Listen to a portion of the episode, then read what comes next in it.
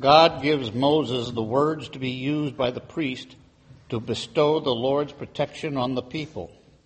This threefold blessing is appropriate at the start of a new year. A reading from the book of Numbers. The Lord spoke to Moses, saying, Speak to Aaron and his sons, saying, Thus you will bless the Israelites. You shall say to them, The Lord bless you and keep you. The Lord make his face to shine upon you and be gracious to you. The Lord lift up his countenance upon you and give you peace. So they put my name on the Israelites and I shall bless them. Hear what the Spirit is saying to God's people. Thanks be to God. Because God sent Jesus to save us, we no longer need the guardianship of the old covenant. God has adopted us as His children so we can inherit His kingdom.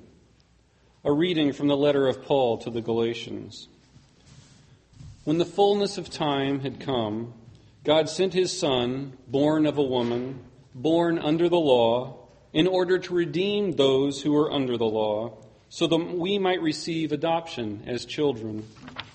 And because you are children, God has sent the Spirit of His Son into our hearts, crying, Abba, Father.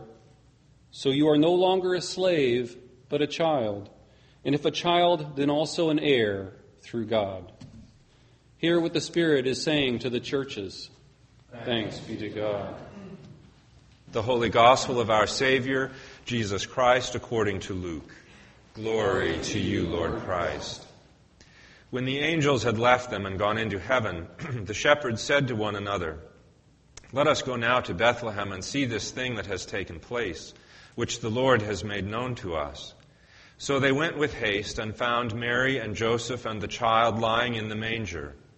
When they saw this, they made known what had been told them about this child. And all who heard it were amazed at what the shepherds told them. But Mary treasured all these words and pondered them in her heart. The shepherds returned, glorifying and praising God for all they had heard and seen as it had been told them. After eight days had passed, it was time to circumcise the child, and he was called Jesus, the name given by the angel before he was conceived in the womb.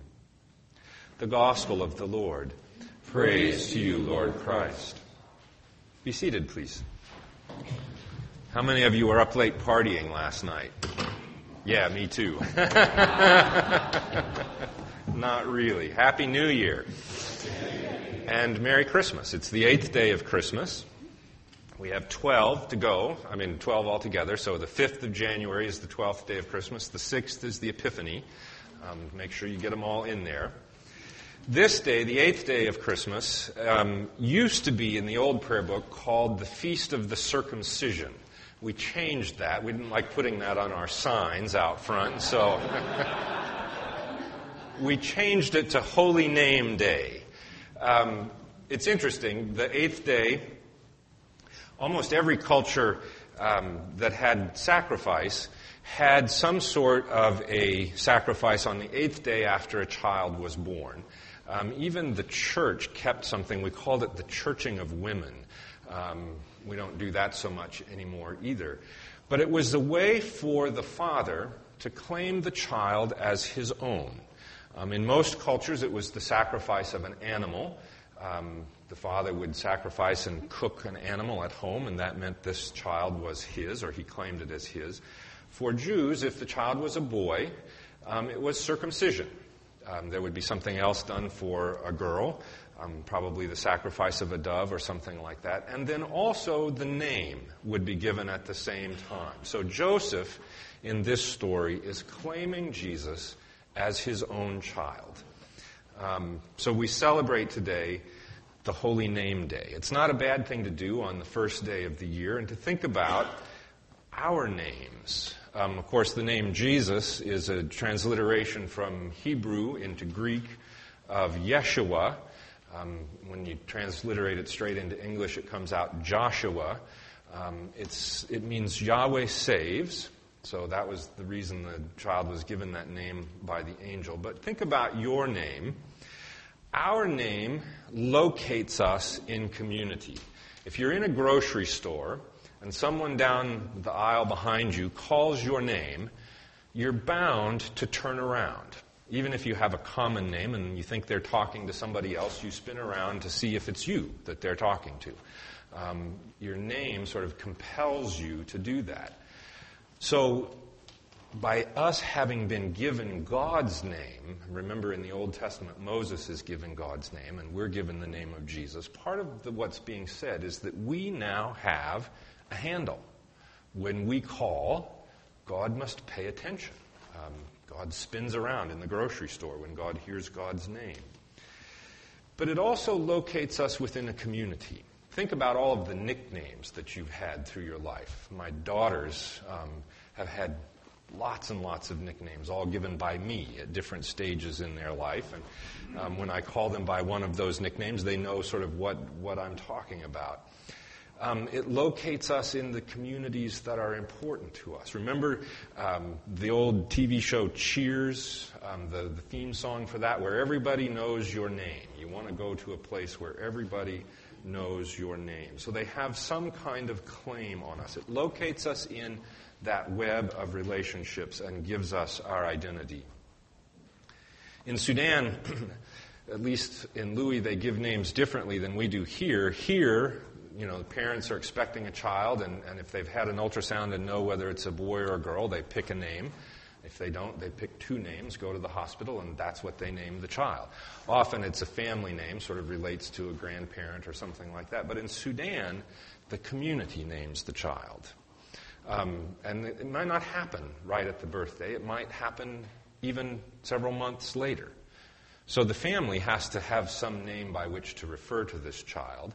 And so you will often meet people whose nickname is the day of the week on which they were born.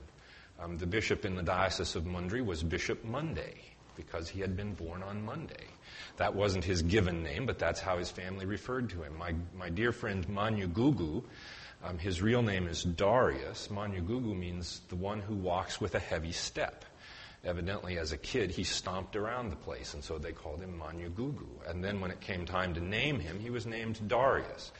Then you're also given a baptismal name. So often somebody will introduce themselves with three names.